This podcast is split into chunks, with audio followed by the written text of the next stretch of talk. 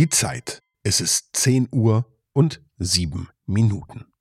7 Minuten ist übrigens die Zeit, die ihr ein sogenanntes Brotzeitei kochen müsst, damit das Eigelb wachsweich daherkommt. Wer sein Ei lieber hart gekocht isst, lässt es für vier weitere Episoden dieses Podcasts im Kochtopf. Guten Appetit!